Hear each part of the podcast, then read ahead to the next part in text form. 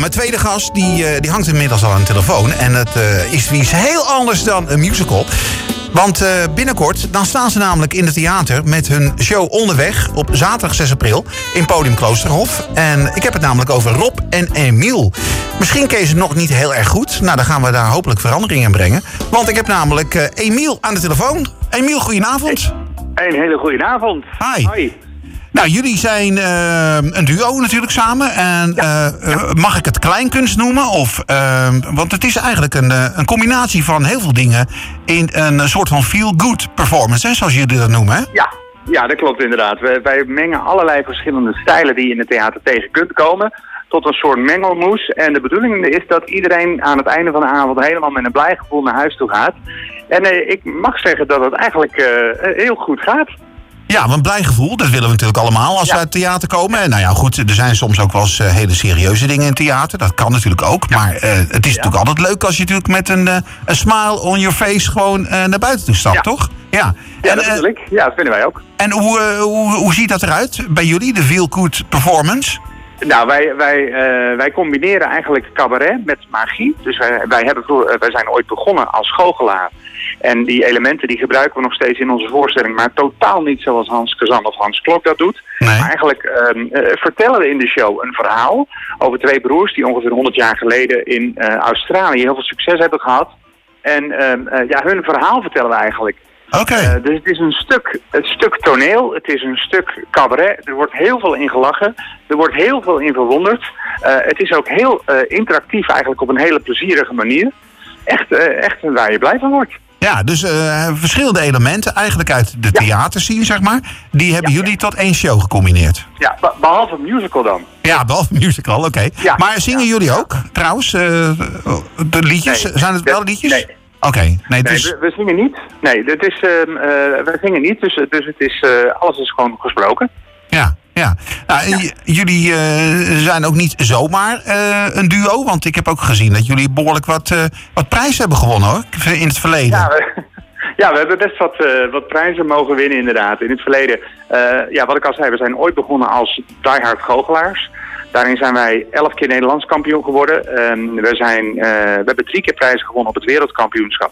Waaronder de titel beste mentalist ter wereld. Oké. En dan voel ik de vraag al komen, wat is dan mentalisme? Ja, ja, Eh, ja. Mentalisme is eigenlijk een stijl van goochelen waarbij je heel erg speelt met gedachten en keuzes van een toeschouwer. Dus zoals Hans Klok fantastische dingen doet met assistenten en grote kooien en, en ontploffingen en veel dansen en dergelijke. Ja. Spelen wij heel erg met eh, de belevingswereld en, en eh, wat mensen denken in het publiek. En dat gebruiken we ook in de show. Dus dat is één van de elementen die we gebruiken.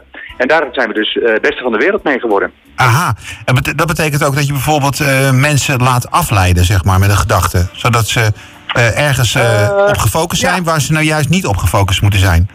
Klopt, klopt. Maar we dagen mensen wel uit om, eh, om, om, om, eh, om sceptisch te zijn over alles wat we doen. Sterker nog, de broers waar het verhaal over gaat, want het gaat over twee broers, Mhm. ehm, die eh, zijn ook als goochelaar begonnen. Alleen die hebben zich op een gegeven moment laten verleiden om net te doen alsof ze echt gedachten konden lezen. Aha. Wat ze natuurlijk niet konden. Nee. Ehm, en, en zijn daarmee een beetje door de mand gevallen. Maar ja, eh, goed, ik zal het einde niet verklappen. Nee, nee, Dat nee. moeten mensen maar zelf komen kijken. Precies, precies.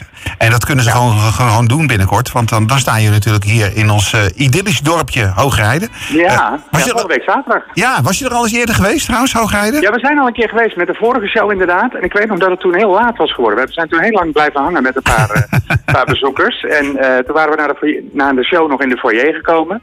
En dat was eh, zo gezellig dat we uiteindelijk door de eh, medewerkers vriendelijk werden verzocht om toch af te gaan sluiten.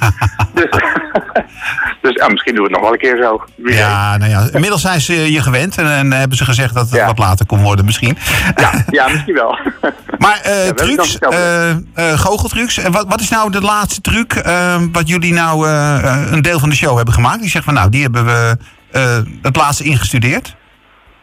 Eh, daar... nou, in deze, show- deze show zijn we al, al 2,5 jaar mee bezig om die, om die voor te bereiden. Dus we zijn Mhm. afgelopen januari officieel in première gegaan. Maar daar waren we al 2,5 jaar mee bezig om, om, eh, om dat voor te bereiden.